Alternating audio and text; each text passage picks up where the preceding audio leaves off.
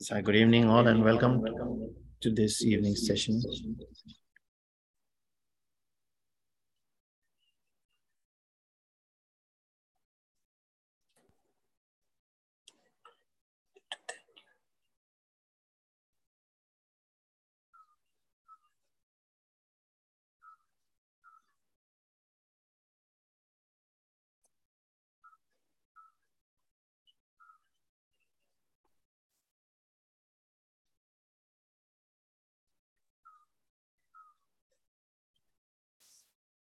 Can everyone hear me? Yeah.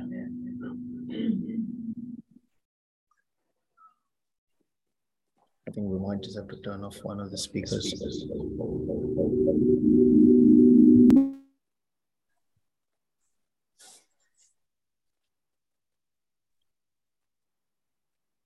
Just checking again, again, again.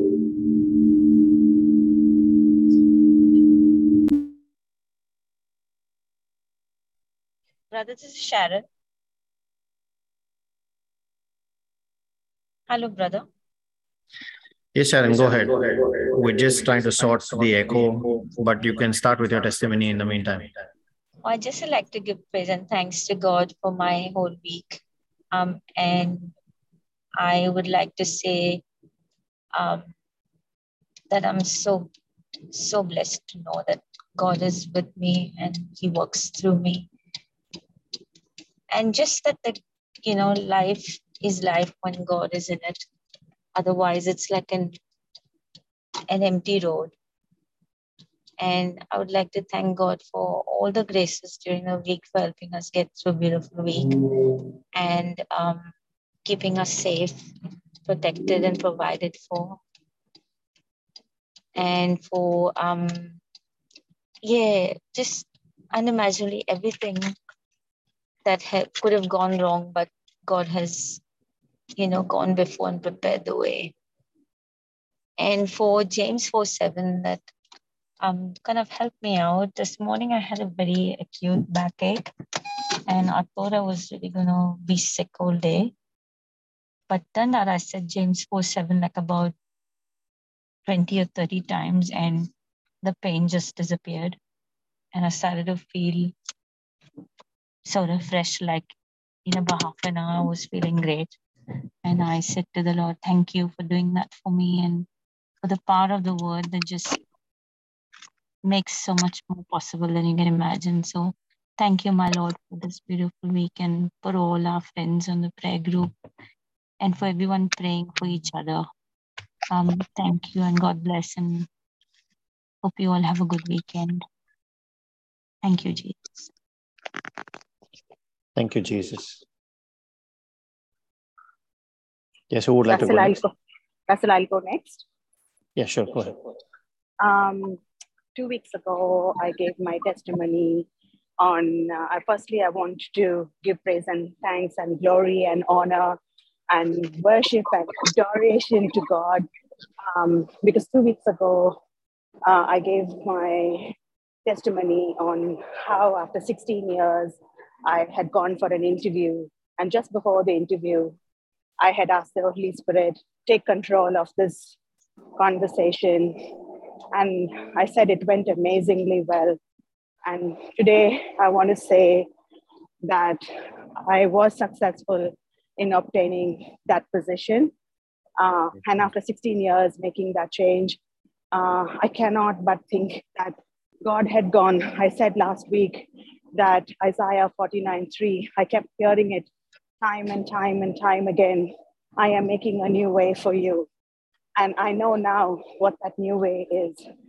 And um, uh, this testimony is so apt to today's teaching, which is sowing and reaping. And for the last, I don't know, for the last couple of years, I have been just as soon as it's not like I have extra funds, but I consider my I wanted to consider myself to be that woman in the in the Bible, which said, you know, who gave her last two coins. And so whenever I got my salary, irrespective of whether I had super superfluous funds or not. I just gave. And today, Russell, I know and I thank God and praise Him that Malachi 3:10 and Ephesians 3:20 has come alive in my life. And I want everyone to know that whoever's listening to this, whether on YouTube or whether it's on Zoom or anyone gathered there, this word of God is alive and active. And it's definitely a yes. It's a yes and an amen. And I give so much of glory and praise to God. And I know that if you sow, you will reap. And that's exactly what I have done. And it might have taken time, but I didn't look for it. I didn't have the motive. And I always tell to God in the morning, God, if if my motives are not correct, check my heart. And if those motives are not correct, I ask you to crush those motives in me because I do not want to have any other motive than to be a cheerful giver. And I, I, I, I just never used to worry. I used to just give. And, and I, it has played out so well in my life. And I want to give glory to God. And this is the, this is the platform that I think is the best platform where I don't know who's going to hear this testimony, but I do hope that somebody is touched by it and and starts to realize that you know seek first the kingdom of God and his righteousness, and everything else will be added unto you. And that's exactly what I've done. And I thank I thank this prayer group. Today's special thanks to Shanine. Today's uh, um, I rarely get to listen to the worship because I'm always working. But today I had the opportunity of logging in early. And I can say that worship was just awesome.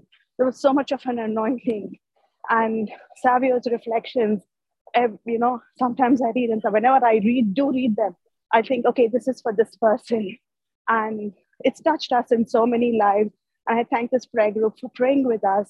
Uh, I thank you. I thank Brother Vivek for everything and for helping us grow in our faith and um, you know knowing what to do and how to implement the word of god in our life to make it become real praise you jesus thank you jesus thank you jesus praise god. Yes we have a hand up. Christina would you like to share your testimony? Praise the lord brother. Yes thank you. Thank you holy spirit for all your blessings and miracles on this group. Thank you jesus. And uh, my testimony is about the power of thanksgiving. And a retired person said that he needed to sell a property which hadn't sold in months. And I asked him to declare with belief Isaiah 43 18 and 19, which says from the New Century Version, the Lord says, Forget what happened before and do not think about the past. Look at the new thing I am going to do. It is already happening. Don't you see it? I will make a road in the desert and rivers in the dry land. Praise the Lord. Thank you, Jesus. And um, on the final week of his uh, trip away, he said that it still hadn't sold. So I asked him to say, whenever he could, with faith, Abba Father, in the name of Jesus, I thank you for the sale of my property and I bless the buyer with abundant provisions in the mighty name of Jesus. Amen. And just two days later, a neighbor said that he was interested, and shortly afterwards, the sale was finalized. Thank you, Holy Spirit. Thank you, Jesus. Praise the Lord. Thank you, Jesus. Thank you, brother. God bless you. Thank you, Jesus. Brother Russell? Yes, please go ahead. Yeah, uh, I would like to share a testimony of a vision that my husband Jude seen. He's not now right here, he's out of the country. And I cannot wait for him to come till next month. So I would like to share the vision he has seen. So while he was in deep prayers, he seen a vision. In that vision, he seen Saint Michael coming in with a sword in his hand.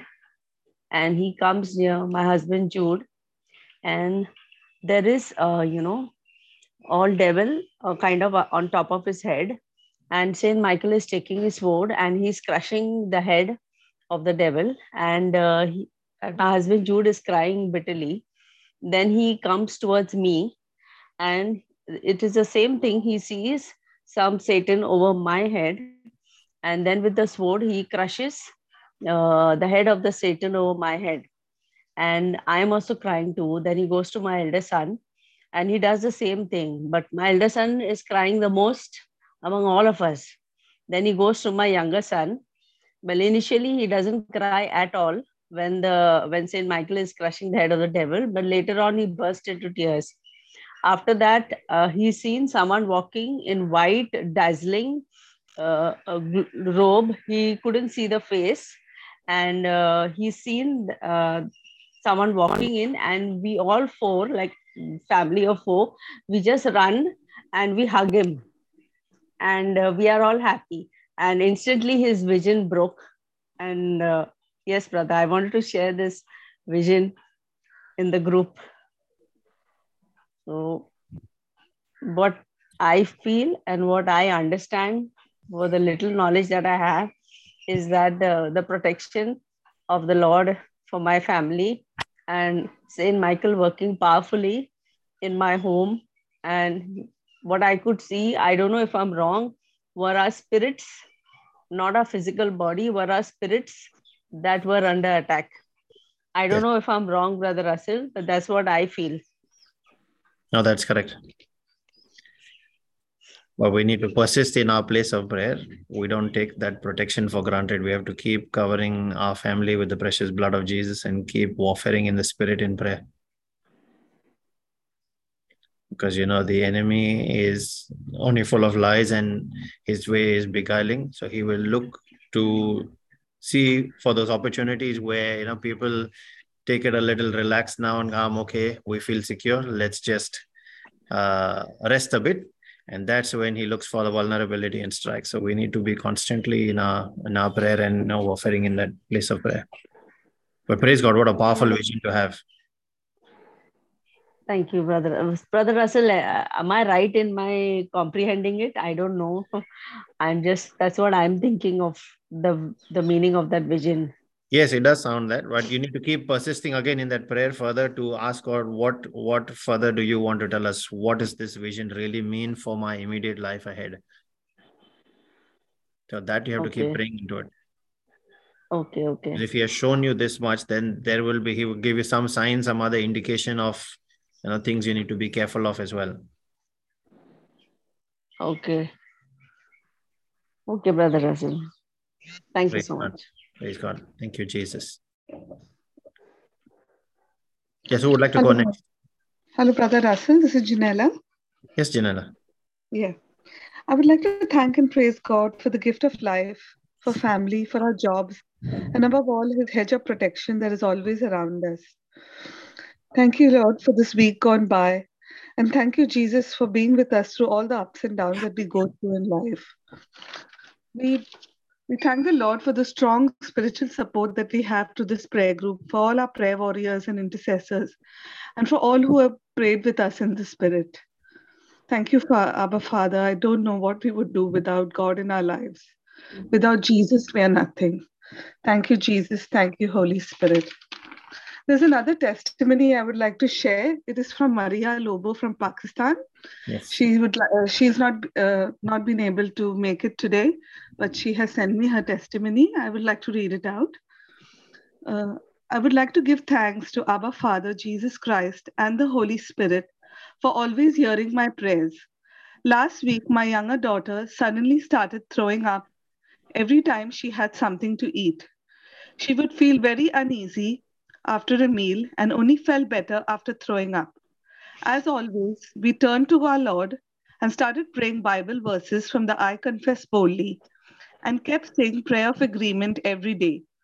We visited the doctor as well, and he was suspecting a malfunction in the liver and advised us to do quite a few blood tests. The day we were to go for the, for the blood test, I covered my daughter with the precious blood of Jesus and believed in my heart that her liver would be fine and kept repeating, By the blood of Jesus, Michaela is completely healed. The next day, when we got the reports, all praise and glory to God, her liver function test reports were perfectly fine. Although the other tests were a little up and down, but the main one, that is the liver function test, was perfectly fine. The doctor was surprised as he was 95% sure it had to do it had to do with the liver. Also, praise God, since that day my daughter has not thrown up. What a wonderful God we serve. Thank you, Father. Thank you, Jesus. Thank you, Holy Spirit. Praise God.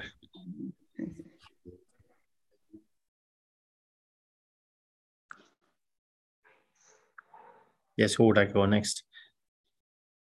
It is important for us to testify what you confess that you possess as well. At the same time, you're giving glory to God for all that He is doing in your life. That's our way of, it's one way of saying thanks to Him as well. Hello, brother. Yes, go ahead, Janet. Um, glory and honor to God, the Almighty. Um, I experienced um, a beautiful feeling this morning for us as we were worshiping from the beginning. And um, I felt like Exodus that we were all, um, the God was passing by us as a big rope just touches uh, gently on our face. I felt the joy and um, full of energy as we were worshiping. So thank you, Jesus. Thank you, Holy Spirit.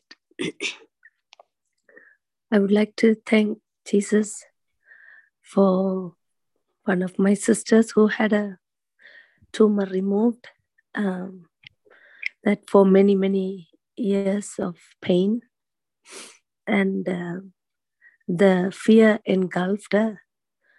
But I kept uh, her in prayers because some people you couldn't reach, um, but by prayers and her surgery was success. Our Jesus did the surgery and uh, she is on the way to recovery and walking well, and and she will be the living testimony for all of us. I would like to thank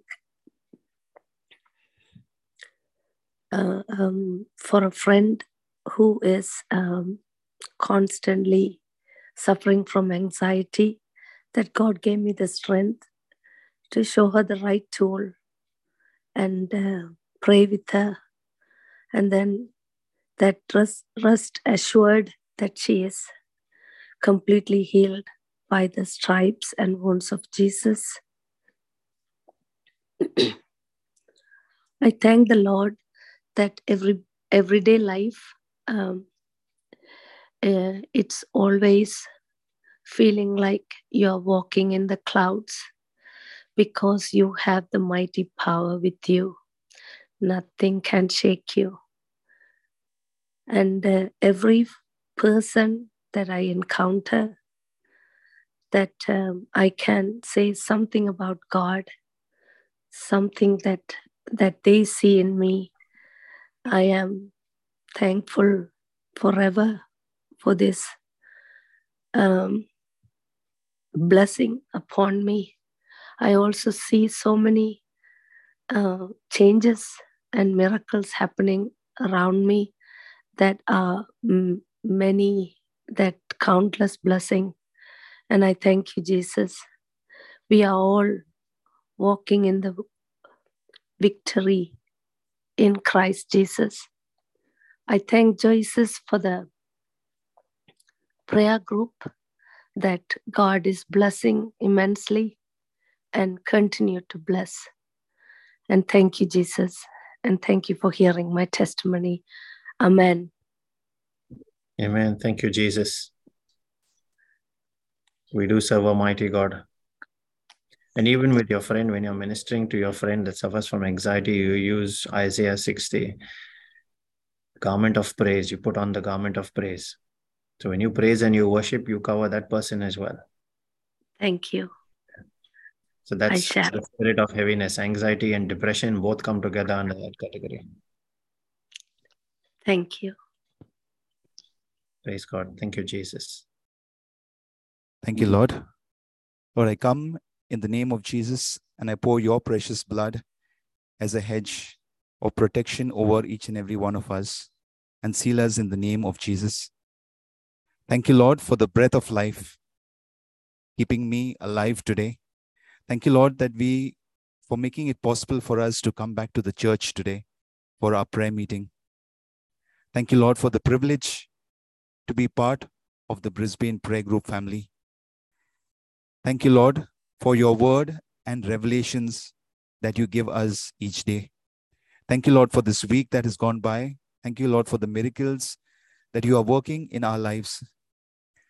Thank you, Lord, for the victory over every battle with the evil one. Thank you, Lord, for the destiny helpers that you have brought into our lives. Thank you, Lord, for the opportunities, the doors of opportunities that you're opening up in our workplaces. Thank you, Lord, for the financial blessings that you're pouring into our lives. Thank you, Lord, for the peace and keeping us united together in our families. Thank you, Lord, for your grace and strength to collectively, in one prayer group, fight against all evil. Thank you, Lord, for the food and shelter and abundance in our lives. Thank you, Lord, for our jobs, our workplaces, and our colleagues. Thank you, Lord, for your discernment that you give us in our lives. Thank you, Lord, for your love and mercy that you pour into our lives.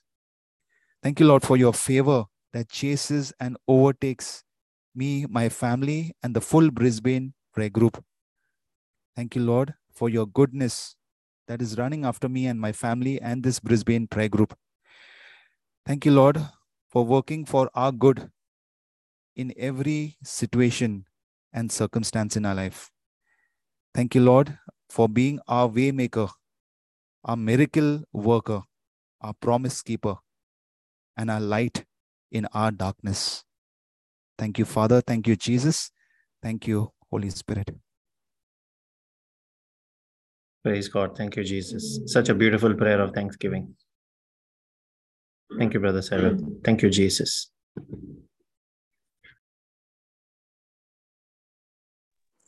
Hello, good evening, brother. This is Rashmi here.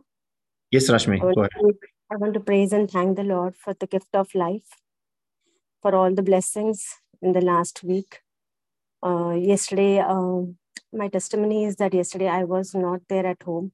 Raj was alone. Dhruv was in uh, for his classes, and Raj told me I will join for the Divine Mercy and Rosary because I had to go for a funeral. And as an animator, I had to conduct the vigil there. So I cooked everything and I gave it to him. I told him, You eat and then you. But I was so in a hurry. He went to mm, take the morsel and he choked. He usually, um, once in a way, he would always choke on his food. I don't know why it happens, but it happens. It has happened several times. And but always Dhruv and I are there. And yesterday we both were not there. And he was he was so breathless. He had to throw up the food out what he had taken and he was not able to breathe but he could you know only take the name of jesus he kept praising and thanking the lord in his mind because he can't talk he can't do anything but i know that the brisbane prayer group is there my big family is always there praying and nothing was all perfect and fine but only he told me this when he when i returned back from the that today so and so thing happened and I couldn't attend it. I said, You don't worry. Our family was praying for us, and that's why nothing happened to you. I praise and thank the Lord for this gift. Otherwise, every time we are there to give him water or to pat him on his back, do something for him uh, because he gets so breathless. But thank you, Jesus. Thank you. Thank you, Jesus, for this big miracle. Thank you. Thank you, Brother Russell. Thank you, Jesus. Yes. Just Hi, like, it brother. in, just like it said in Matthew 28, verse 20, I will never leave you. I will always be with you even until the end of time. We hold that promise and we stand with it. That is our Christian faith which we must live by. Praise God. Yes, brother. Good. Hi, brother Ross, and uh, everyone on the group. I'd like to thank the Lord for the for the great week that He gave um, at work and all of his peace and joy that he pours into our hearts every day. And uh, yes, uh, yesterday at work, I just uh, it was a funny day. As as we started off at uh, work, the um, our, one of our staff had to go home because of an injury to his fingers, and that left us a little bit short staffed. And uh, it started off uh, quite uh, vigorous, and I was there was a lot of things that were happening. I was trying to do my job, and it was just like um, uh, everything was all happening around, and I couldn't sort of like finish uh, my steps, and there was I was just overtaken with a bit of pressure, and um, I like, uh, but all of a sudden um, it was just it was sort of like going like uh, this, and there was sort of like I was trying to get things done, but I couldn't. I kept on getting pulled off the uh, job task, and it's just like um, could it was sort of like having a kind of a meltdown. And um, I asked, then I just step step aside and I asked uh, one of the my supervisors. I said, um, "Just uh, too many things happening. I can't think. I can't." It's just like I'm having a meltdown. He goes, "So just take your time and just relax. Just do, just slow down and just try and uh, do one thing at a step at a time."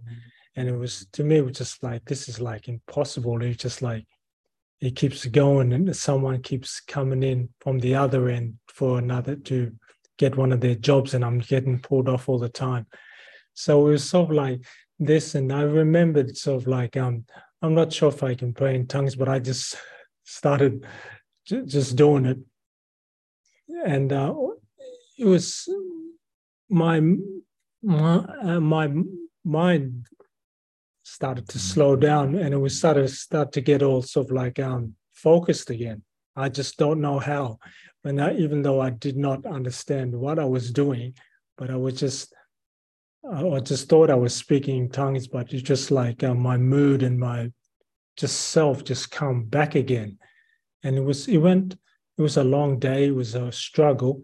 It was uh, half a day, and it was like um, then things started to change. Um, I started to, as soon as I started getting my jobs done, and uh, it's just like the situation started to like slow down. The customers weren't coming in, and uh, it was start to catch up. And it was just like it was a strange day, and it was just. I kept on saying the, uh, speaking like um, in tongues and stuff like that, and um, all of a sudden I started like you get your um, yourself back again, and and all the uh, things start to get uh, in routine, and it was just it was crazy, and um, and then I started just to say uh, say hallelujah, thank you Lord, and stuff like that, and my and the guy said, oh well, we'll be working back a little bit later, and I even though I, I thought I didn't have any energies left, it started to repl- I start to feel so the mood start to come back and I start to feel happy again and stuff like that. And I said, yeah, okay, then I can go. And he said, are you sure? You didn't sound very uh, well. And I thought, yeah, I thought I did too. I said, I'm, I must be going mad. But then I said, oh, no.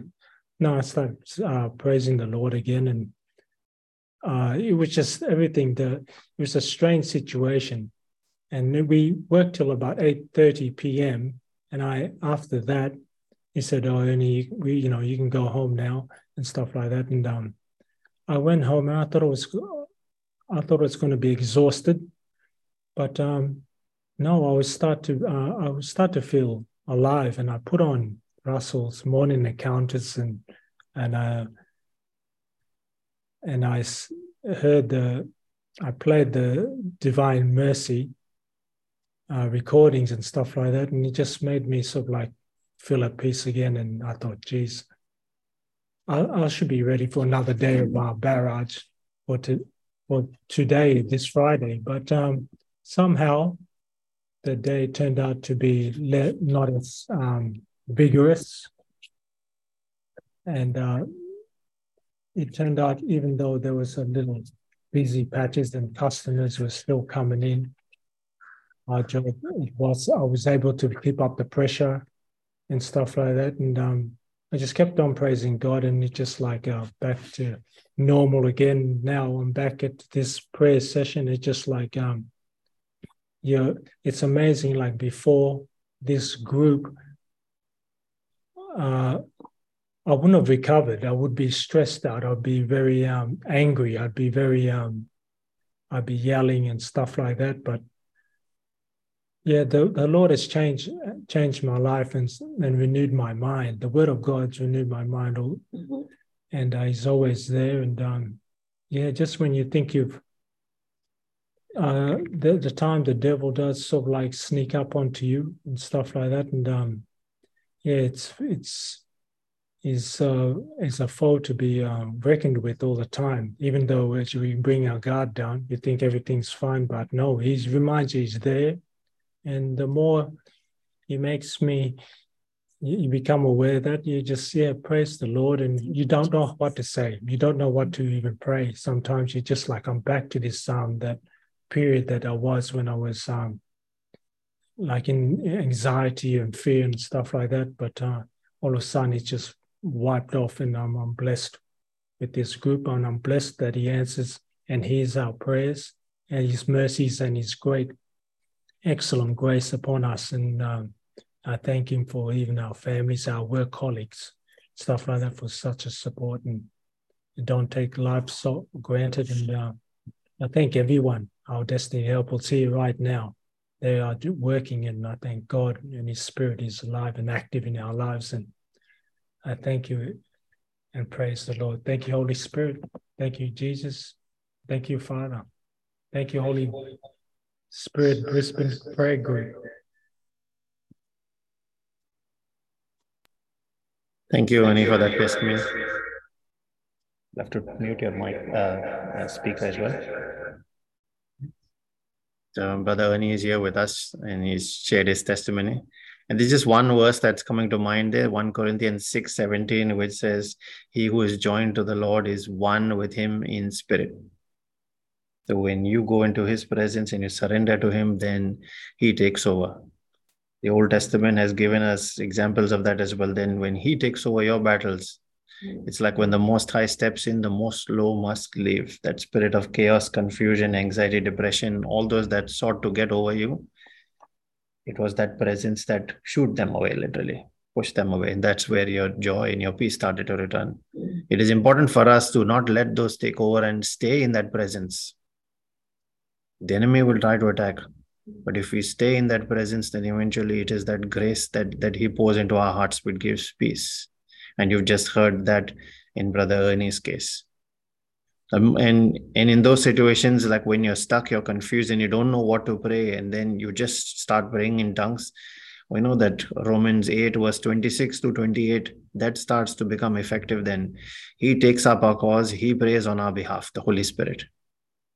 When we don't know what to pray for he prays with deep sighs and groans. So that's that's what's really happening there. We don't realize it we don't understand it we don't feel it but it's just it's important for us to just stay in that presence. That's that's where the transformation happens. So praise god. Thank you for this wonderful testimony brother.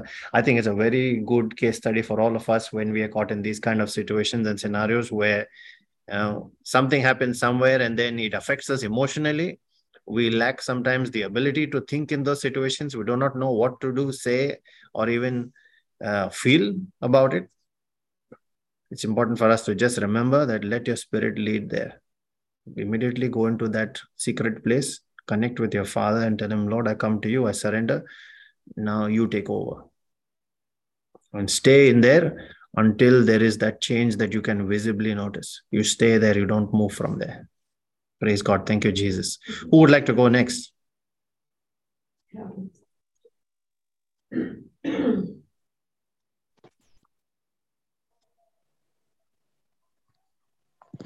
Uh, brother, can I go? Yes, go ahead, sister. Yes, this is Meena here. Uh, on the 8th of December last year, 2021, when there was a holy hour at 12 o'clock. That was the first time when I had, uh, I had actually uh, done that, attended the holy hour at my place. And uh, I had posted my experience of how I felt on the uh, group chat. Uh, and uh, you had said a line over there that may the good Lord bless you with his divine providence. Okay. So this line, it impacted me a lot and I was constantly wondering what it can be and how will it going to impact me in my uh, days to come by. And uh, today now I'm just testifying the good things that have happened in the uh, whole year round. Like uh, first one is that uh, 2010, uh, I had an illegal termination against me in my company and I decided to fight. And there was a vision of mine that I knew that uh, I am not in the wrong. And if I fight, I'm going to win the thing. And that uh, vision was always there with me that I'm going to get a full thing what I'm going to do. And uh, all through the 10 years, uh, nine years, I guess, till uh, 2018, uh, the 19, I'm sorry, 2019, I had a fierce battle sort of a thing with the company company. And i went to very uncomfortable situations and i lost my mother also. But uh, and uh, the time when the uh, this was case was coming to an end sort of the verdict was coming and uh, i met with a road accident. And uh, so that was a um, bad thing happening. But in the good thing of that uh, i won the case but only the 50% claim was being uh, given to me. Unfortunately i said oh okay something is better than nothing. I accepted it and uh, but but uh, fortunately for me is that the company was not satisfied that they had to take me back again. So they went in for a review petition in the industrial court. So i was okay i said the either way. And my lawyer was also uh, like my own uh, priest uh, church priest he had given me a lawyer and uh, he was there with me all through. And he was he agreed to go in the second industrial court fight I left uh, this man. I had no role to play in that uh, review petition, only the lawyer's argument. And I said this now, since it's not my role, I'm going to look back, let the lawyers fight over there. Uh, last month, it so happened that uh, I got a uh, this uh, WhatsApp message from my lawyer's assistant telling that uh, you have won the court and uh, you have won the case and uh, you're fully liable to go back to the company and you're going to get a full 100% claim. Where previously I was going to get 50%, now I got 100%. So I didn't have to do anything. Like it was God telling me, Ki, you just sit I'm doing everything for you. He was fighting for me. And it was a such a shock that whole night I was crying and who I was finding who are the people who were there standing with me when my own family was not there with me, but these people, they were standing with me and helping me out. So all the prayers were there with me, and thank you for that. Secondly, simultaneously, when the order of this particular co- case was going on in my industrial court, in my civil uh, court, uh, where I had applied for my uh, succession certificate because I wanted to get my father's property transferred in my name because I want to restructure it.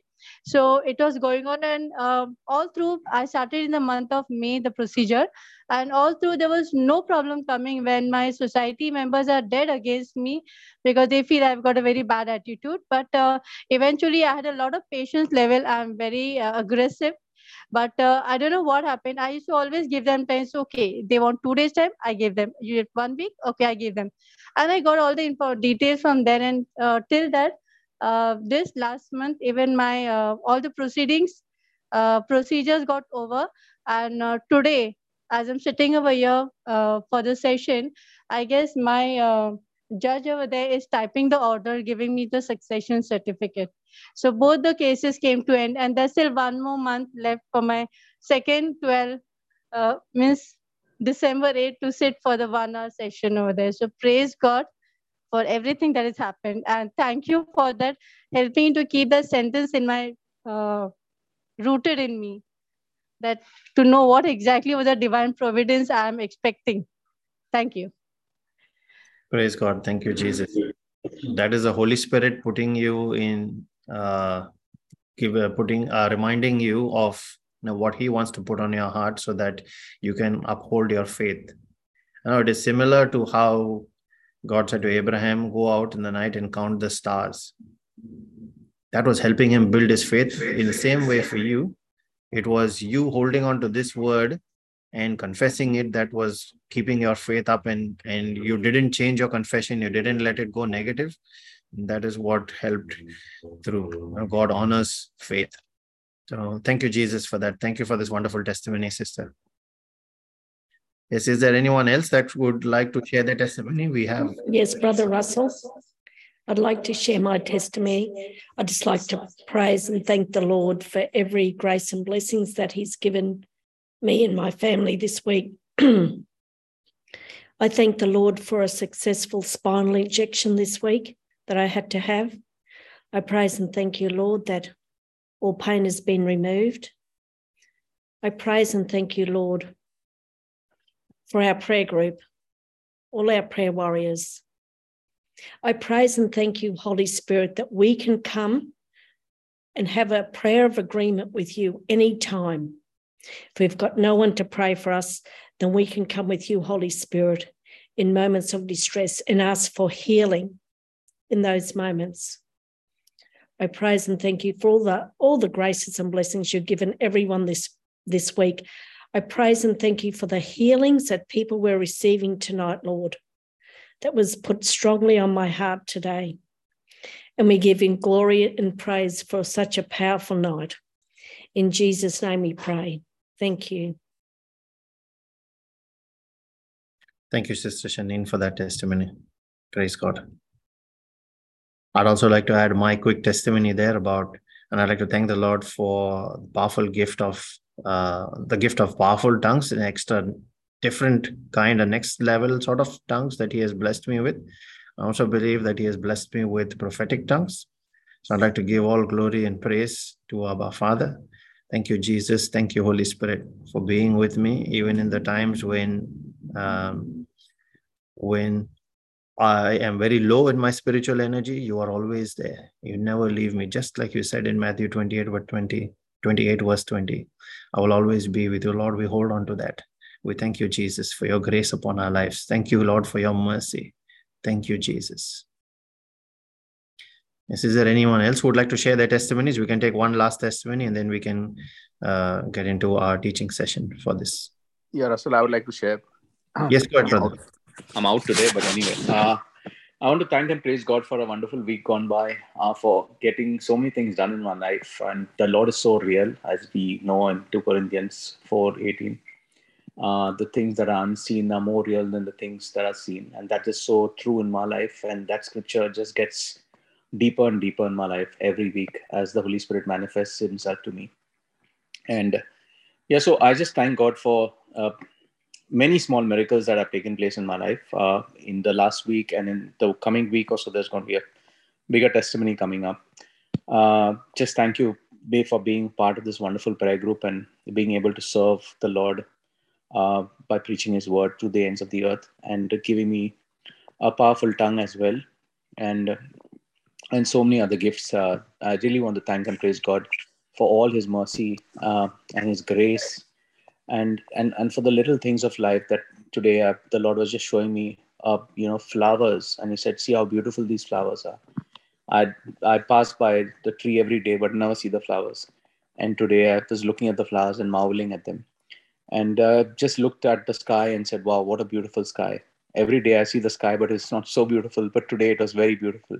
It's just that my priorities are always thinking of other things. And the Lord said, be real to the things that I've given you. And uh, be real in the present moment. Don't think about tomorrow because that is mine. Don't think about yesterday because you can't do anything about it. And be present. And that's what he was trying to say be present. And I just want to thank God for just being present to me and uh, teaching me to live in the present and look at life and thank and praise God for everything that He does. And yes, and the one wonderful, the entire part series of praying in tongues was such a blessing to me too. Uh, so many revelations that came and so many gifts that came through. Yes, and yes. it taught me, just taught me that that you know just be humble and continuously be humble and thank and praise God because He will exalt you, and He He's God. Just thank Him for everything so yeah, thank God for the gift of tongues and powerful tongues, and yes, so many great things my life and in so many other people's lives. I thank and praise God for this entire prayer group And I pour the precious blood of Jesus and cover and seal everyone who's attending today with the precious blood of Jesus and seal them in the holy name of Jesus. Amen. Amen. Amen. Thank you, brother. Thank you, Jesus. Yes, is there Uh, else? Yes, yes, Sister Brother Jane, go ahead. Yeah, I want to thank the Lord for all the go- week gone by, for all His blessings for me and my family, for to be a part of this praying family. This really, we are really, really, I am blessed to be a part of this praying family. For all the sessions, for all the daily miracles, small, small miracles that are happening each each minute they are happening. I could see the hand of the Lord upon me, the Spirit upon me, His anointing, and uh, I could see the Spirit stirring up scriptures in within me, brother. Uh, still now, I can say for many years I have been learning the scriptures. I was learning, but I don't didn't understand anything. But I used to learn. But now, with the Spirit in me, I could see the, the Spirit stirring up the scriptures and revealing me what does it mean to me. And I thank the Holy Spirit for that, brother. Yes, praise God for that. When He pours His spirit of revelation, then you start to join the dots of something you read five months ago with what He's showing you today. That's how He works. And then, yeah, that's how true He is, how real He is. Yes, Praise. God. Thank you. Thank you, Jesus. Thank you. Thank you, sister, for that testimony. And these testimonies are important, so we should not hold back. Do not sit back on fear with, you know, what will others say, or I am nervous, I'm scared. Because when you are confessing your testimony, you are sealing that miracle in your life that cannot be taken away then. Remember Revelations 12, verse 11. They overcame the accuser by the blood of the Lamb. That is the first thing. And the second one is the word of your testimony. So do not ignore it. Praise God. Is there anyone else, or can we go ahead and I'll just have short announcements and we can start?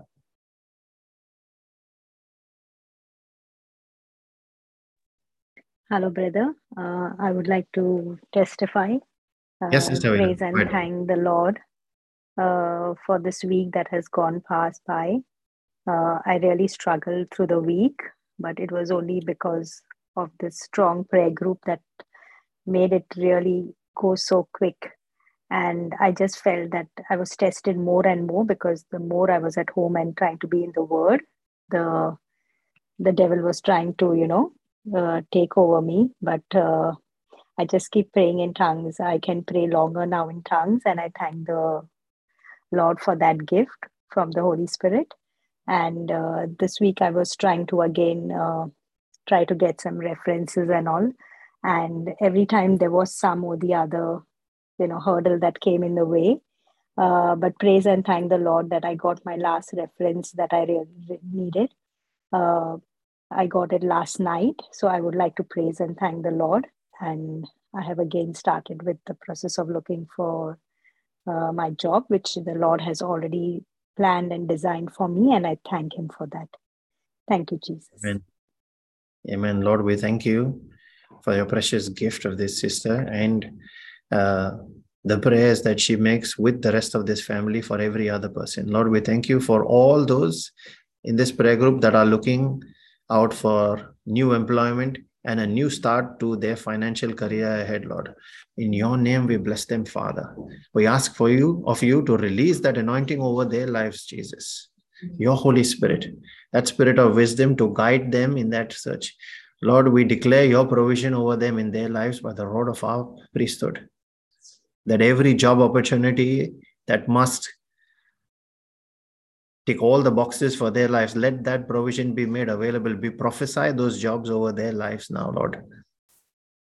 As one in the Spirit, we pray. We come in agreement with everyone that is making this prayer, and I, and I urge you to type that amen as a prayer of agreement in the chat, whether you're on YouTube or whether you're on uh, Zoom as well, so that we make that our prayer of agreement and we release our faith. Lord, we believe that you have answered this prayer.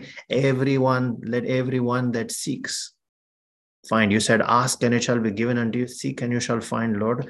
We thank you that you have blessed every job seeker here in the name of Jesus. You said, Whatever you ask, Matthew 18 19, whatever you ask in the name of Jesus, that the Father in heaven will do for you. Lord, we stand on that promise.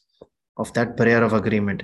And we believe, Lord, that when we have spoken the word, then you have given us that power of creation. So when we have spoken your word in faith and we have released it, your spirit moves on our behalf. And then just like he created the earth where there was chaos and confusion, he brought light, he brought shape, he brought form, he brought a new thing. In the same way, he's doing that new thing in their lives, Lord, as well.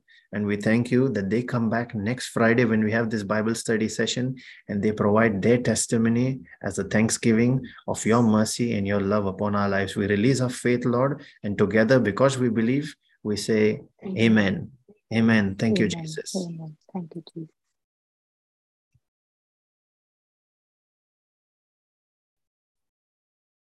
I'll just quickly go through announcements. I've posted a link in the chat as well for all those that have joined us for the first time, I'd like to welcome you to this session. And uh, you can join our Holy Spirit Brisbane prayer group by clicking that link on the chat. That's our chat group on Telegram. I'll also post it on the YouTube chat for those that are there with us for the first time. Welcome again. And thank you for joining us. We hope that you would be blessed by this session and by every other session that we run. We run our morning encounters with the Lord every morning seven days a week, 365 days a year, which is run live on Zoom as well as on YouTube at 7 a.m. Australian Eastern Standard Time.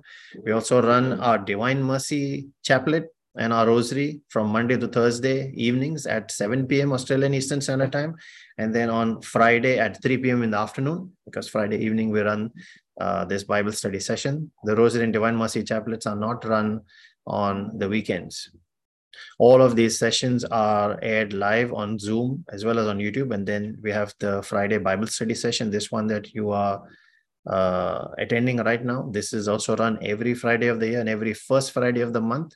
We run it in, we will run it in the uh, St. Dympna's Church in Aspley. That's where we are tonight we have with us a few a small group here. We praise god and we thank you for his grace upon our lives and for blessing us with this opportunity to come to his church together in person fellowship and worship together and give him thanks and praise and learn about him to get to know our father more.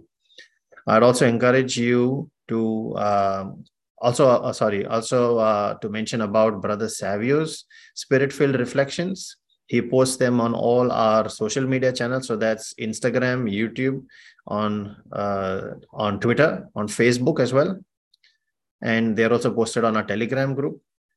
If that is blessing you and your family, please share them with others. We say this every day because we mean it. If all of these sessions are blessing you, including the rosary, the morning encounters, the Friday Bible study sessions, share those, share the links, share the recordings, and encourage your friends to come as well. By the way, all these sessions are also available as recordings on our uh, podcast channel and you can find links to that on our uh, telegram group.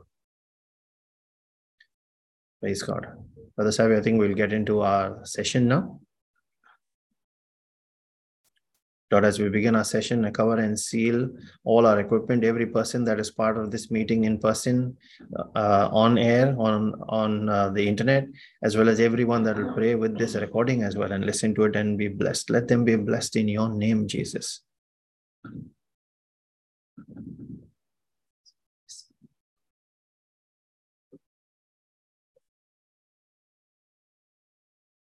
And we now proclaim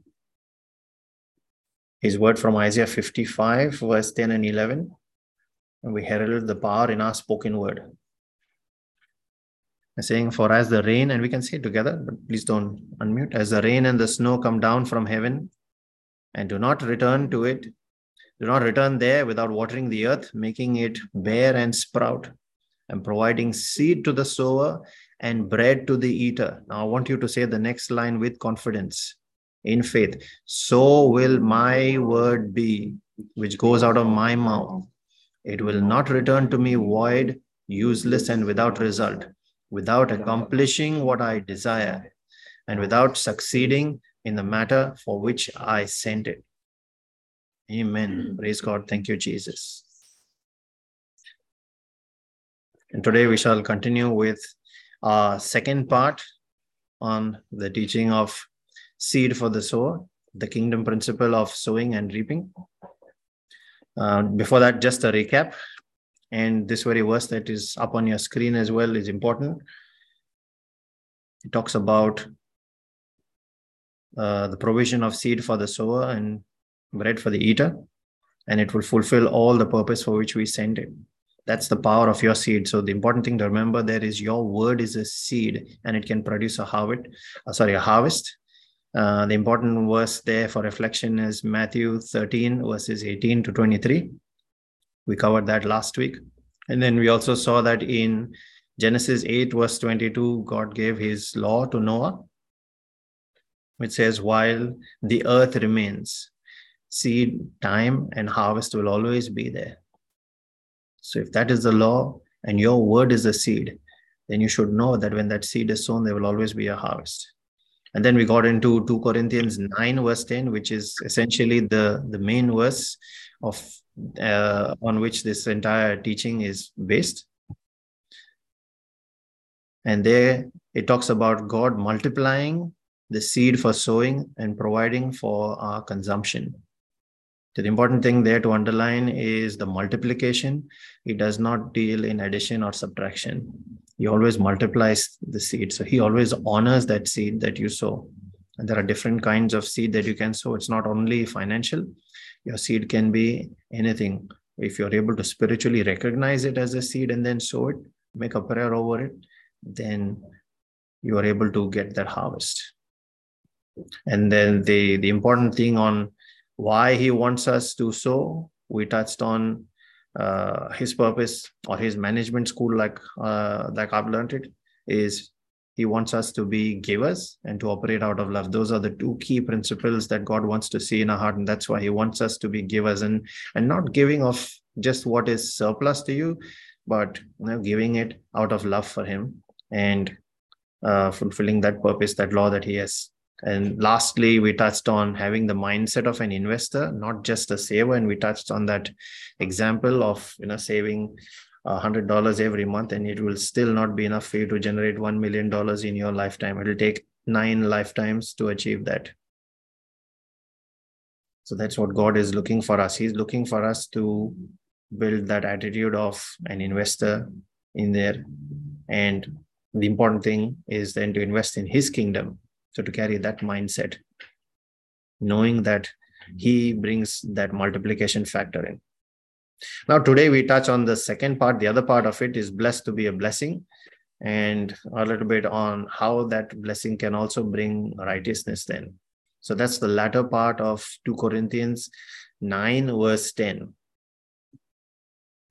And when we saw, we have seen that there is um, an overflow. In fact, the verse that that we need to reflect here is which we have commonly used in teachings earlier as well. Brother Vivek has done an extensive teaching on this on tithing. You'll find that teaching in our uh, recordings on YouTube. The, the verse there is Malachi chapter 3, verse 10. Brother Saber, can we go to that verse? Malachi chapter 3, verse 10. And this is the only time where God says in the entire Bible test me in this. So last week we touched on the earlier verses in verse 8 where he says, You have robbed me in tithes and in offerings. And then he's saying, Here's the solution now. If you do tithe, then he opens those floodgates. Bring all the tithes, the tenth, into the storehouse, so that there may be food in my house. And test me now in this, says the Lord of hosts. If I will not open for you the windows of heaven and pour out for you so great a blessing until there is no more room to receive it.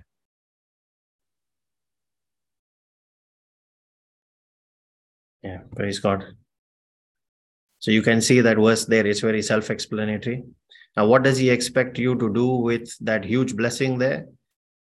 You follow the same cycle of sowing and then you let it continue into the reaping part of it.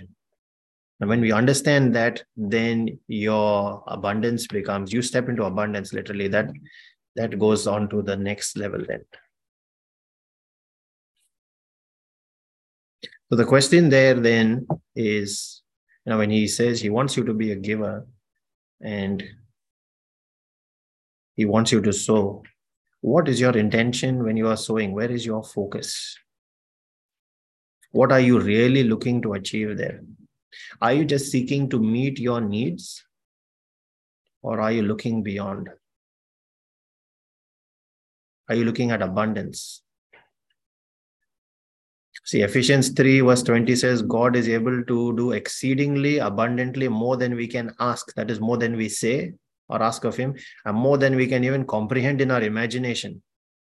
And our imagination has no limit. And this says God is able to do more than that. So, where then is the limit? The limit is only in what we ask of Him. Are you just saying, God, I need to pay my rent next month? Can you help me pay that rent? Or are you saying, Lord, I'm looking beyond so that I never have to ever beg to pay my rent on time? When God is saying, I'll open the tap and pour out, are you taking a little bucket that can only hold 10 liters? Or are you choosing to go with the tanker? And this was a wonderful um, experience that Brother Johnson had taken us through when he had done a retreat here in Brisbane. And he asked that question When there is no supply in a town with water, now water is your provision, for example, and he says there's no supply. And then God sends a tanker in, what will you take and go? Or God puts a pipeline there and says, all you need to do is open the tap. What would you take and go? And most people comprehend only that little bucket. That's where we need to change our thinking and look beyond. Am I just looking to satisfy my needs now? Or am I going above and beyond? And then when I am satisfied, and we will touch on that through scripture again, when I am satisfied with that, what is my focus? For that, let's look at, brother, let's, brother Savio, let's look at 2 Corinthians 9, verse 8.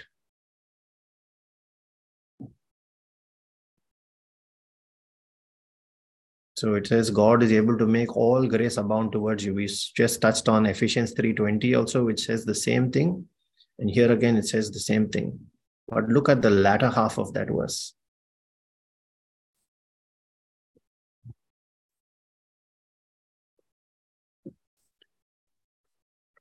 And God is able to make all grace, every favor and earthly blessing come in abundance to you, so that you may always, under all circumstances, regardless of the need, have complete sufficiency in everything, being completely self sufficient in Him, and have an abundance for every good work and act of charity.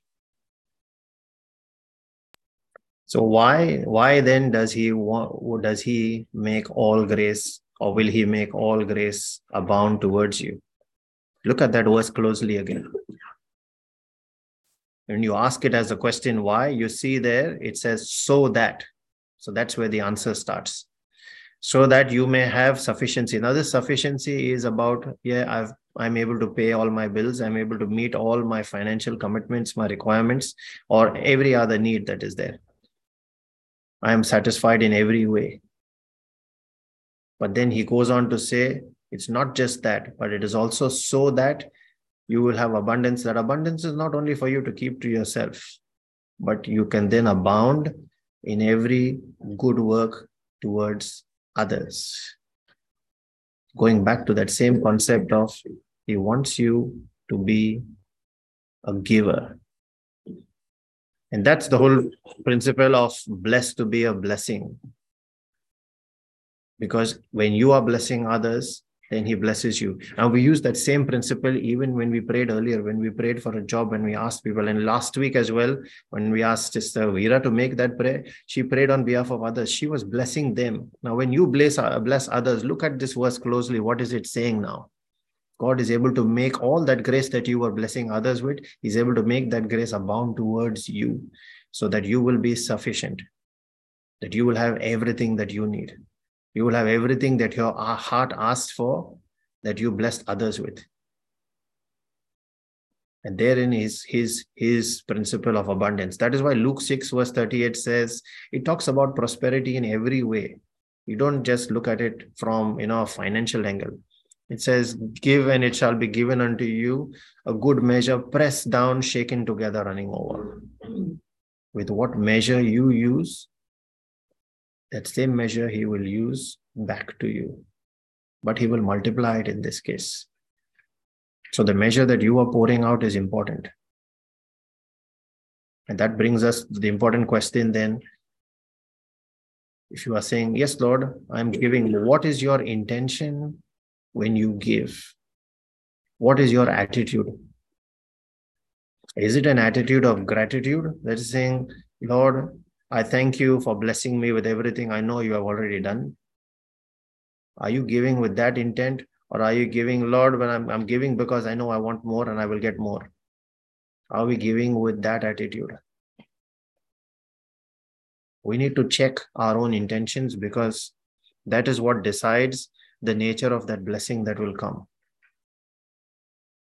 Is, is that abundance in our in our thoughts the, the the thinking about abundance is it about just i me and my family or is it so that I can bless others?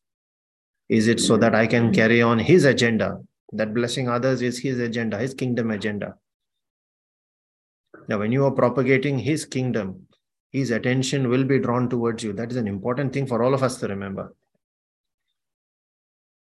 He cannot ignore you when you are propagating his kingdom agenda.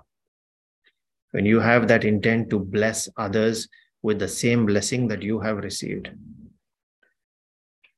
that was that was the whole underlying principle of you know him promising abraham abundance and through abraham spiritually speaking every person that stands in faith you can go back and look at genesis chapter 12 verse 2 and 3 when you become a blessing to others then you become that object of his jealous love. He says, Everyone that blesses you, I will bless them, but everyone that curses you, they are already in trouble. You should know that. This is what your giving nature brings in. So, the first thing there is sharing and financing that gift of salvation. That is why we say, give into his kingdom. And that's the principle of tithing. And we won't go into that, but the principle of tithing essentially is spreading that agenda of the kingdom, bringing more people into the kingdom. You are fulfilling his requirements. There is no, there is nothing that he will not do for you. Why would he not be interested in you?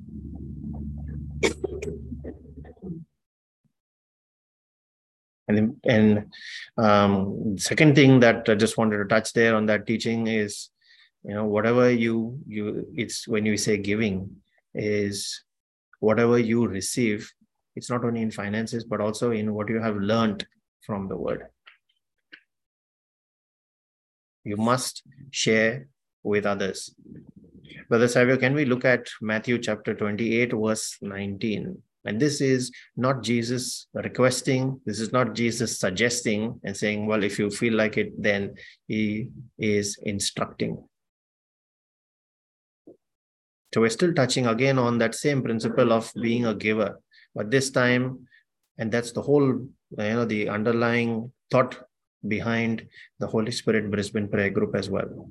What we receive in revelation from the word that we share with others. And every person that is part of this family does it. That is why there are these kind of testimonies where they have learned it, you master it, and then you go and share it with others. Yeah, Brother Savio. Go therefore and make disciples of all the nations. Help the people to learn of me, believe in me, and obey my words, baptizing them in the name of the Father and of the Son and of the Holy Spirit. Yeah, he said, Go therefore. Because if you look at the previous line, he said, All authority is given to me. And now I'm giving that same authority to you. So it is an instruction. And he's saying, Go, therefore. So if you actually look at it, every person that is a Christian must do this. It is his instruction for us. And you can only do that when you have that love filled in your heart. For that, you have to be a giver. A giving is not inherent in our nature in the flesh. In the flesh, by nature, we are born selfish. We always think about ourselves, our own health, our well being, things I like, and we stay away from all the rest.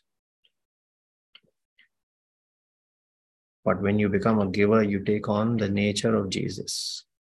And that is why we're spending so much time stressing on that subject here and scripturally referencing it because it is that forms the whole basis of uh, being that giver there. When you want to be a sower, you have to be a giver first. True Bible prosperity comes from being a blessing to others, being successful in everything that you undertake as part of God's plan. And that's why sowing should always come ahead of eating, it should be first on your list. You don't eat first and then, with whatever is left over, you sow. We have seen those in examples. We have taken farming examples as well last Friday in this session. That's why that sowing should always be first. And then when you do that first, then you place God first in your life, then He gets involved in everything that you are sowing there. And that is the underlying basis of His uh, management school. And we have to remember there that only those who sow will reap, those that do not sow, there is nothing to expect there. And then while the earth remains, he gave us that law. While the earth remains, then harvest will always come. Now, listen to this carefully. If God can get, I'm only using the example of money, but in general, you can apply it to that uh, broader nature of being a giver. If God can get money through you, then he will also get it to you the word through you there is important. But when you use it in your prayer, you use it for total prosperity. In whatever way, if He can use you to bless others, then that same blessing comes on you as well. Now, when you understand that, how will you go about blessing others? That would be interesting for you to think about. It is for your own personal reflection. But think about it when you say your morning prayer, when you say your daily prayer, when you're placing all that you will go through during that day in front of the Lord, and you bear in mind if I bless and when I bless others, then if God can get that blessing through me, He will get it to me as well. Now you will change your confession. That becomes the confession of a giver in faith. Release it. Believe that you have received.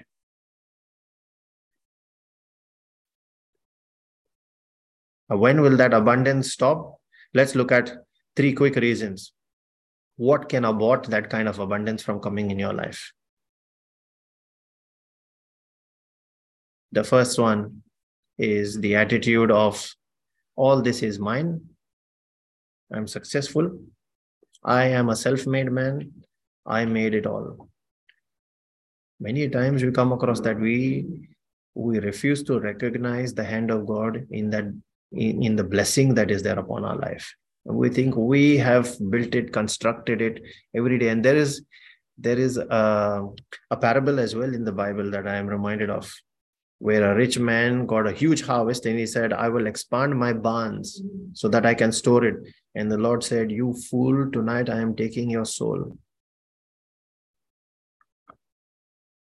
The attitude of all this is mine, what are you really storing for yourself in that? Rise above it, remembering that what is said in Psalm 24, verse 1 the earth and everything that belongs in it and everyone that lives in it belongs to Him. We are only renting it for a short while. The Bible calls us a vapor in the wind. So check your attitude there. The second thing is, I have all I need. I do not want anything. I'm satisfied.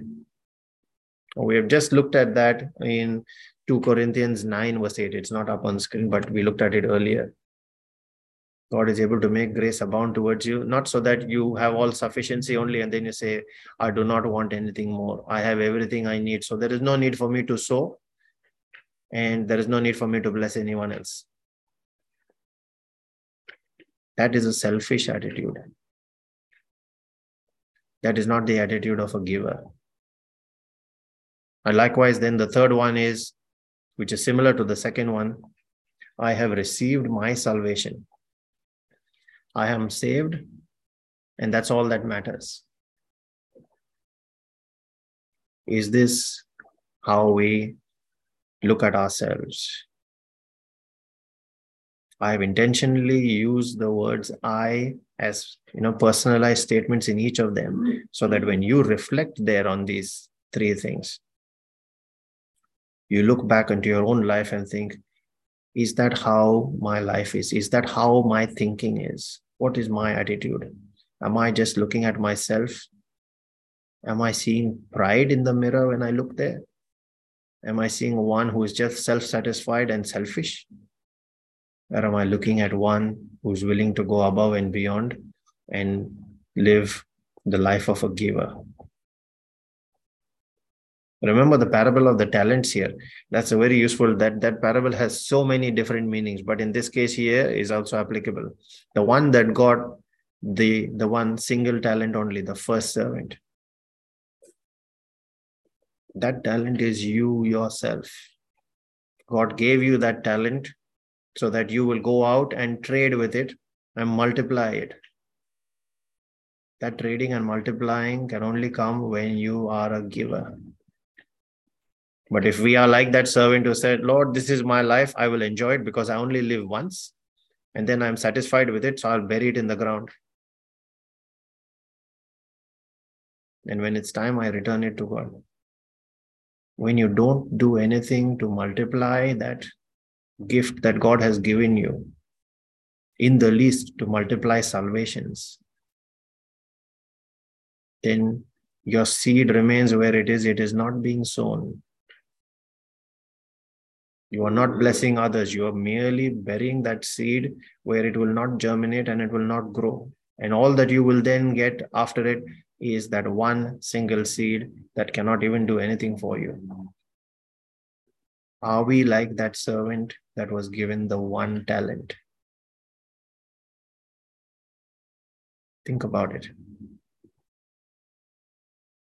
When you look at that parable further, you see what happens to this servant then.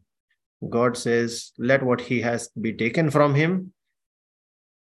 I might even say, go to the extent of saying, let all the abundance that he has be taken from him and given to someone else. Is that what we would want in our lives? Think again. Please go back to the Bible, read that parable, meditate on it, on it, put yourself in the place of that one talent and see what the Lord is saying to you. Now, what is the opposite side of it? The one that is given the one talent? He used, Jesus used the parable in John 12, verse 24. Brother Savio, can we have that verse on screen? John 12, verse 24. That is the exact opposite of the one talent, the one seed. What will you do with that seed? Here, the servant chose to hold on to it, bury it in, in well, not really sow it in the ground, but bury it in a place and hide it. And here, Jesus is talking about the exact opposite.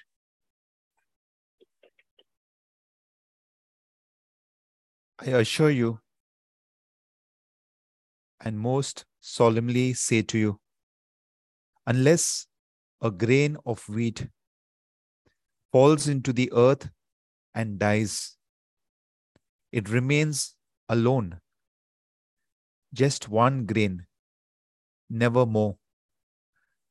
But if it dies, it produces more grain, much grain, and yields a harvest. Yeah, unless that one talent that you, instead of burying it, chose to sow it, and it must die in that sowing, then it will produce fruit. That is how he multiplies. You see, in this very verse, he's talking about it produces much grain, multiplication in the seed. Some of it you can resow again, others you can use to eat. Seed for the sower, bread for the eater. And Jesus demonstrated this in his very life as well. God sowed Jesus, and through his death, when that one grain, Jesus himself died, it produced a multitude of people in faith that is you and I and everyone else that is sitting here listening to this. And there are millions of other Christians around the world that have received that faith. That is the harvest that is produced out of that grain that died. And that is what he talks about when he says, The harvest is rich and plentiful, the laborers are few. What are you going to do there? Are you going to be that one talent that is buried in the ground, or are you going to be the sower, or are you going to be the farmer that will put the sickle to the harvest? That will share that word, the gospel that he is giving, that there is life, that there is hope, that there is an opportunity for peace. That is a choice that you have to make independently. He can guide you, he can show you, he can use his messengers to pass the message to you, but he will never override your will. So that is a choice that you have to make. That seed must die first in order to bear fruit. And now I want to take a different angle to that sowing and reaping. We shall see that in 1 Corinthians chapter 15, verses 36 to 45. The highlight here is God is able to give your seed a new body. So we're talking about that seed must die first, and then God is able to give it a new body. Now, there are multiple ways of looking at it, but this challenges the traditional status quo of if you sow a mango seed, you get a mango. If you sow an apple, you get an apple. What kind of seed you sow, that kind of fruit it produces. Now here, this will open your eyes to different kind of sowing and then reaping. So let's have a look at that verse. Yes.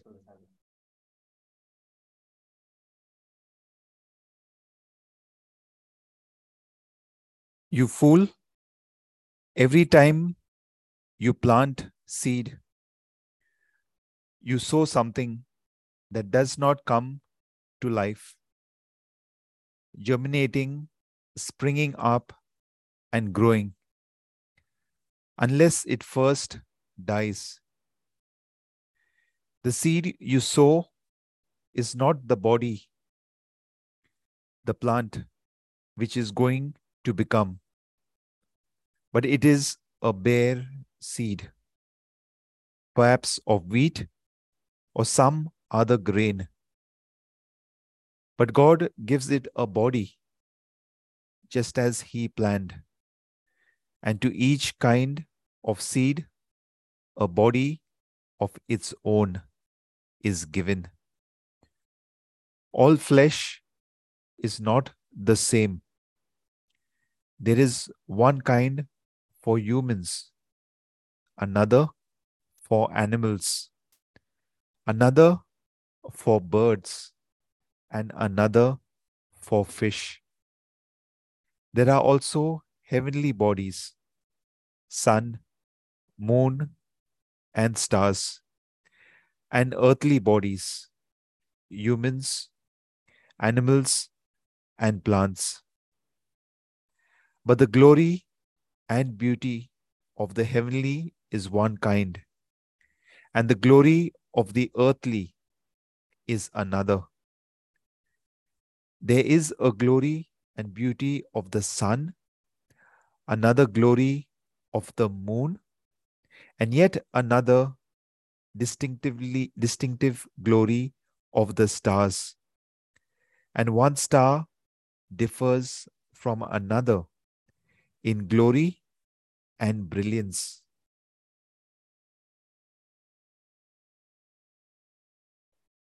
So it is with the resurrection of the dead. The human body that is sown is perishable and mortal, It is raised imperishable and immortal. It is sown in dishonor. It is raised in glory. It is sown in weakness. It is raised in strength. It is sown a natural body, mortal, suited to earth. It is raised a spiritual body, immortal, suited to heaven. As surely as there is a physical body, there is also a spiritual body. So it is written in scripture the first man, Adam, became a living soul, an individual. The last Adam, Christ, became a life giving spirit, restoring the dead to life. Praise God. So this this verse is very deep actually, and if you reflect on it, there is a lot more that that will even come out of it through revelation. But a couple of key things that I want to highlight there is there is heavenly glory and spiritual, uh, sorry, heavenly glory representing spiritual, and then he says earthly glory. So also then you see towards the end in verse 44, it talks about physical body and spiritual body. But verse 43 is the one I'd like you to look closely at. You can sow your physical weakness, your limitations, and you can reap a harvest in the spirit. You can sow your shame and you can reap respect and honor. You can sow your poverty, you can reap finances and blessings. God is able to give it a body according to what He pleases. So it is not now limited to sowing mango and reaping mango. You can sow something and reap something else. You can sow the problems in your life. Tie that to a seed that you are sowing through your offering to God. And then you reap a solution. It is not all money and just reaping in money. You can sow something, tie your problem with it, sow it, let that seed die. And then it germinates into a new body, which is different to what you sowed. I hope you get that revelation because once you understand that, then your sowing and reaping can be, you know, there is no limit to it. It can be multidimensional. Look at that verse 43 again, and then go on to 44, which is talking about you know, physical and spiritual. But essentially, the way I would like you to look at it is all those areas where you feel like you are getting battered again and again by the enemy. You look at that weakness, tie it in your prayer to a seed, sow it. Vulnerability to alcoholism. It could be anything. You sow your vulnerabilities. And then God is able to give it a new body. That is what this verse talks about. The important thing there is that seed must die. People can sow their joblessness and get other financial breakthroughs or other jobs as well, unexpected incomes as well, even if it is not tied to a job. And that is probably why, you know, even Judas died. The Bible records in John chapter 12 that he often helped himself with money that was put into the offering box. Someone may have even sowed their suicidal tendencies there. And he didn't let that seed die. He helped himself. So, what they sowed came upon him. The undead seed that was sown there still carries in it the problem, its curse, whatever was tied to it. Are you seeing why it is dangerous to even steal then from you know, whatever has been put into church, church offerings and tithes? Because it is not the money that was put there, it is the seed that is tied to it that makes a big difference when you look at it from the spiritual angle. Now, moving on, let's just look at Psalm 126, verse 6. Talking about that seed that must die. Brother Savio, can we go to Psalm 126, verse 6? That seed must die. Essentially, what it means is it will cost you. If that seed has to die, means it will cost you.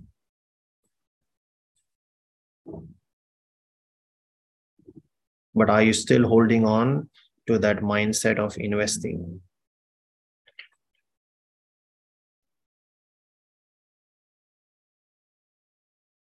He who goes back and forth weeping, carrying his bag of seed for planting, will indeed come again with a shout of joy, bringing his sheaves with him. Amen. So bringing his sheaves means bringing his harvest collecting with him the bales of that harvest that he brings together with him. Are you seeing there? Now connect this with what we just saw just now. You are tying your shame, you are tying your problems. You go forth weeping. Lord, why am I going through all this? But you tie that to your seed and then you are sowing that in your place of prayer. And this word says, does not say he may indeed come back. It says he will come back. That is assurance. When you know things like this, then you start to think, okay, Lord, if your word says it, your word is above your name, you will always honor it. That word cannot fail, even if heaven and earth passes away, it will not pass. I am going to hold on to it and I shall do.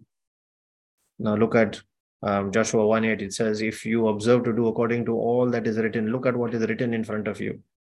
If you observe to do according to all that is written in it, then you shall make your way prosperous and then you shall have good success. Now, this is why the words in the Bible are important for us to understand, and then you understand how to apply it in your life that's when you start to see the outcomes and, and everything starts to become and so beautiful when you understand lord you have given me a principle which i can now rinse and repeat. It is not by fluke it is not an accident it is not something that fell from the sky but it is a process that i now understand. I can repeat it again and again and get the same outcome of abundance every single time that is when you have mastered, and that is the whole purpose in why the Bible is given to us for us to master that. Jesus said in John 10 10, I came, this word came to you so that you may have life and have it to the full. Not random by superstition, but with an understanding. Believing is not superstition. Believing is holding your trust in God, but understanding His word and then doing what it says. The doer filled with faith. And then when you have that abundance, what you do with it? You continue with the cycle of sowing and reaping. You trigger ongoing giving. You make that a habit. And then when God sees that habit, He says, You have understood what I have tried to teach you in my school of management. Now you become a manager. Remember in Genesis chapter 1, he made man as the steward, the manager. You have now become that manager. That is what we need to reach the stage. And then when we reach that stage, then he says, let them have dominion, Genesis 1:28. Because why will he confidently say that? Because now they're managers, they know exactly how to manage it. They will not squander it, they will not waste it, they will not be like the prodigal son before he had a change of heart. They will be the smart son who will manage everything. That is what Jesus came to demonstrate to us. The giver.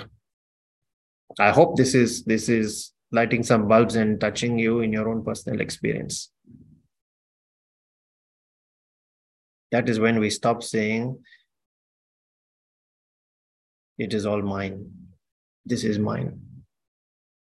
And we start to look at, I am blessed, then there is greater purpose in this. And all I need to do is be a giver because I know I will be taken care of. And that then brings us to the third part there, where when you are blessed and you are blessing others, then your righteousness is upheld. Let us now go back to our very verse on which this whole topic is based 2 Corinthians 9, verse 10. Brother Savi, can you please take us there to that verse? 2 Corinthians 9, verse 10. And I'll also then, in fact, keep it with 2 Corinthians 9, verse 9 and 10, both. But first we'll look at 10 and then later we will look at 9. There's an important thing I would like to highlight there in this. When you are becoming a blessing to others, so first we just verse 10. Now he who provides seed for the sower and bread for food will provide and multiply your seed for sowing. That is your resources and increase the harvest of your righteousness, which shows itself in active goodness, kindness, and love. So look at the second half of this verse. So far, we've been reflecting on the first half only, multiplying your seed and then you sowing your seed, being a giver. Second half of it. He increases the harvest of your righteousness, which shows itself in that active goodness, kindness, and love. There is a way for us to store for ourselves that righteousness and then use it as a currency to trade in the kingdom. Now look at verse 9. How do you do that? How do you build on that currency? As it is written, and forever remains written. He, the benevolent and generous person, scattered abroad, he gave to the poor. His righteousness endures forever. So look at that closely. It says it is written and forever remains written, never can be erased. What is that one principle? He that gives to the poor, his righteousness endures forever. Can you imagine being in that state? Now, what is that big righteousness about? It is the accuser cannot bring any case against you because every time he brings a case, God says, This one is righteous. Your righteousness endures forever. Your horn shall be exalted, another version says, meaning you will always stand victorious.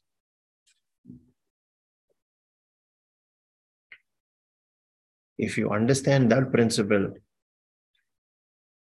then you literally can be to a position where there is no case where the enemy can you know make you feel guilty or the enemy can uh, put or point a finger at you in any way.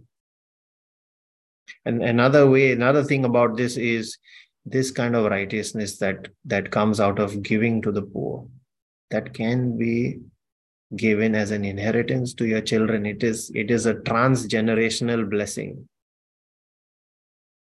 when there are givers that are giving in this way, it is their children and their children's children that reap the benefit of the seed that they are sowing when they give to the poor.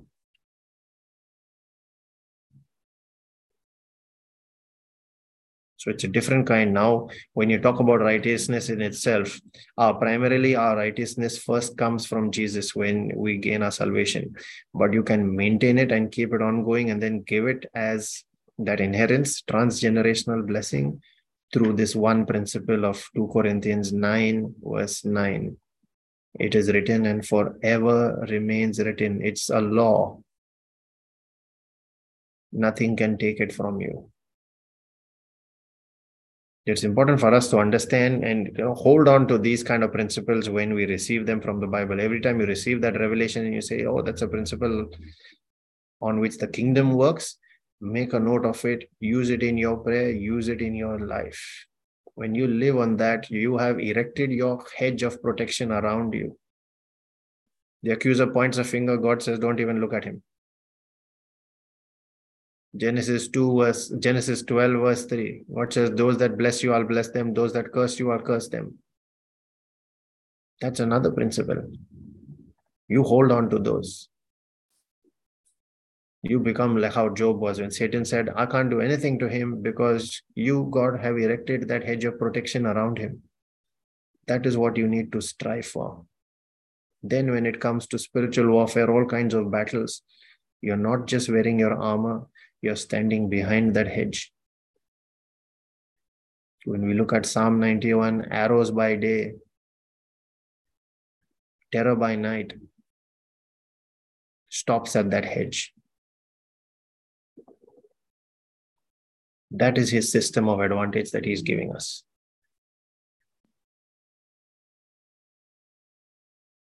The other thing then to remember in this case, when we're looking at this verse, is Proverbs 19, verse 17, which says, Whoever is kind to the poor. I think we shall just project that on screen as well. But what it really says, that's for your benefit, so that when you look at it, that's another principle. It's directly linked to this one that we are just discussing right now. Says, Whoever is kind to the poor lends to the Lord.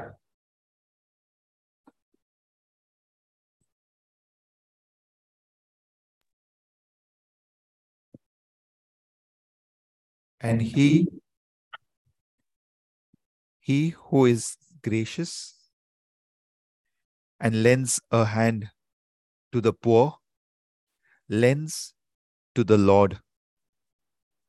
And the Lord will repay him for his good deed. Are you seeing that? You hold on to that principle as well. It is like giving him a loan and you know he only knows multiplication. What should you expect when it's time to repay that loan? That's what you should think about. So his one is multiplication. Second thing he says, well, I'll also maintain your righteousness forever. That is what we saw in 2 Corinthians 9, verse 9. That's when you start joining these dots and think, Lord, no wonder my life is seeing abundance when you start living by those principles.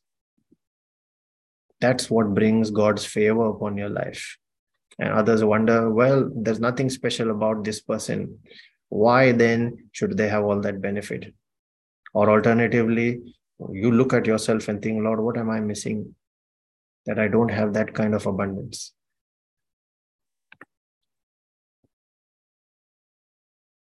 Another one connected with it is he who sows sparingly reaps. This is 2 Corinthians 9, verse 6. In fact, that whole 2 Corinthians chapter 9 is worth reading.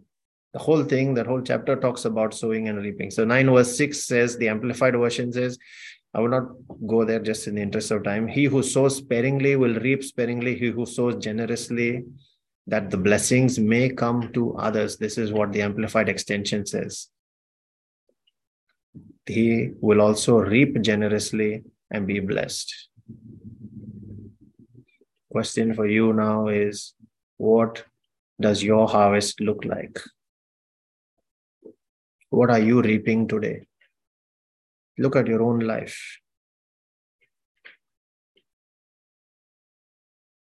We'll just take one more verse and we'll stop there. We'll continue on the rest of it in the next time. So the the the last one that I'd like to touch upon here is connected with this question: What are you reaping today? So that's from the book of Haggai, chapter one, verse six to eleven. It actually shook me when I read it the first time.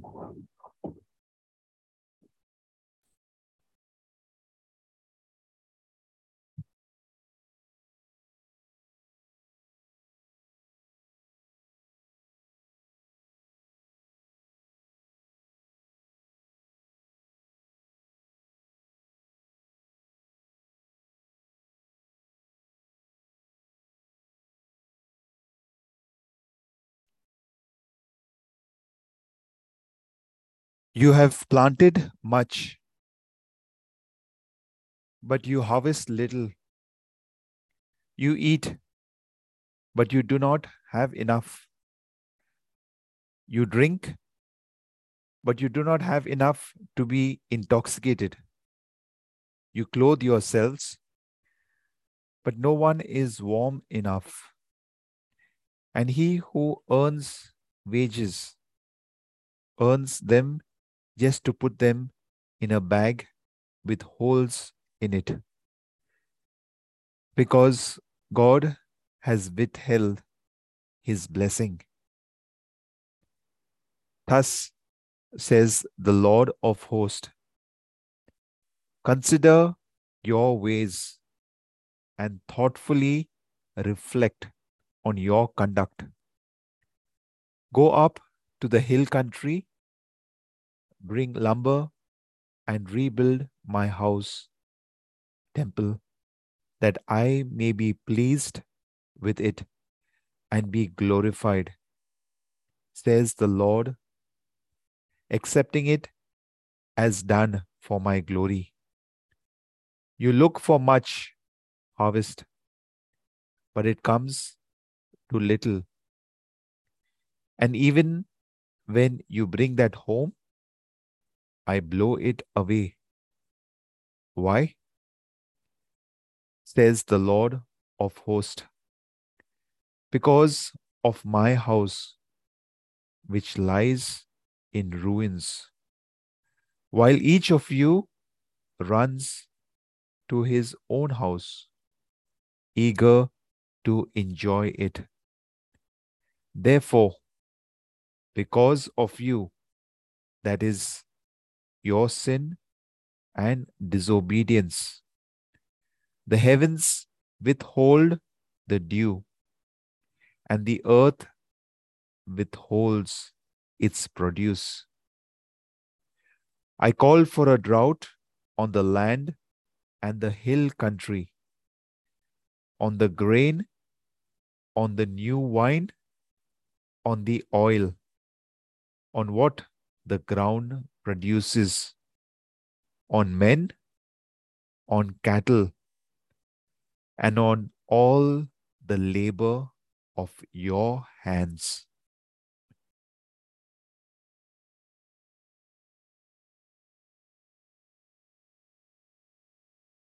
Is that sounding like your life? That is a question then we need to be asking ourselves as well. Lord, what did I miss? Where did I go wrong? And now link these verses here that you're seeing here with Malachi chapter 3, verse 8 and 9, where God says, Will a man rob God? And yet you have robbed me in your tithes and in your offerings. See here, he says, Because in in um, which verse was that? Because verse 9, he says, Because of my house which lies in ruins. And there, when you go to Malachi 3, verse 10, he says, Bring all the tithes into my storehouse that there might be food in my house. Link this verse with that. What is he telling you? Are you missing something? And that is why then all the other verses that talk about all the other ruins, including right up till the end of verse 11, he says, I have put a drought on all the labor of your hands. Do you understand what that means? Everything that you try, everything that you do, all your plans fail, they come to zero produce, zero outcomes. It's very scary.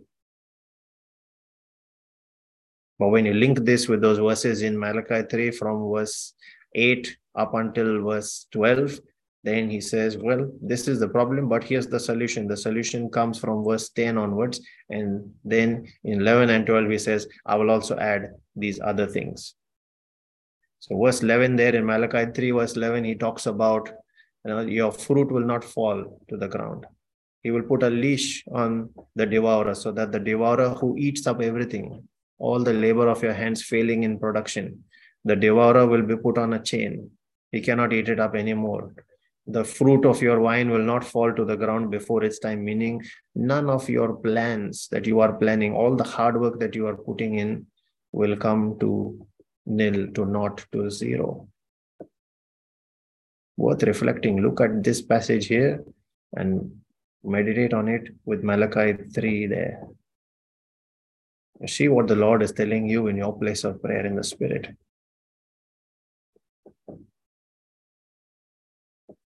And then when you start doing those things, then you start seeing that whatever was shut is now being opened.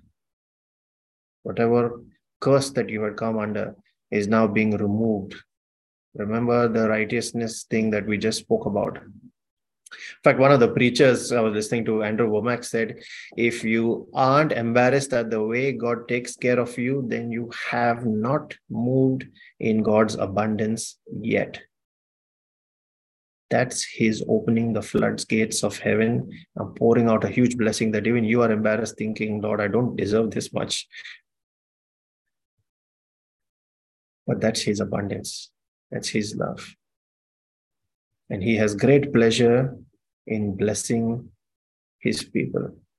That is what the whole Bible says. I would just, I won't take it up on screen here, but you can make a note of it. Psalm 35, verse 27.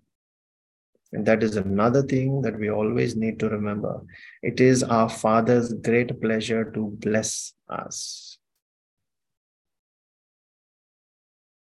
And I'll stop with that here. We'll continue next time in the interest of time. I hope this session is blessing you. We'll continue with that series and uh, we'll conclude this topic next week. Praise God. Have a good evening, everyone, and a great weekend ahead. God bless you. And um, when you go back in your personal place of prayer, if you have made notes on these, please reflect on those verses, take them up again. It is not about this session and what I'm sharing here, but it is about what part of that word becomes real to you. That is where your life starts to change. That is where your mind starts to get renewed. That is where your blessings come. So, God bless you, everyone, and have a good night. See you. Thank you, Brother Russell.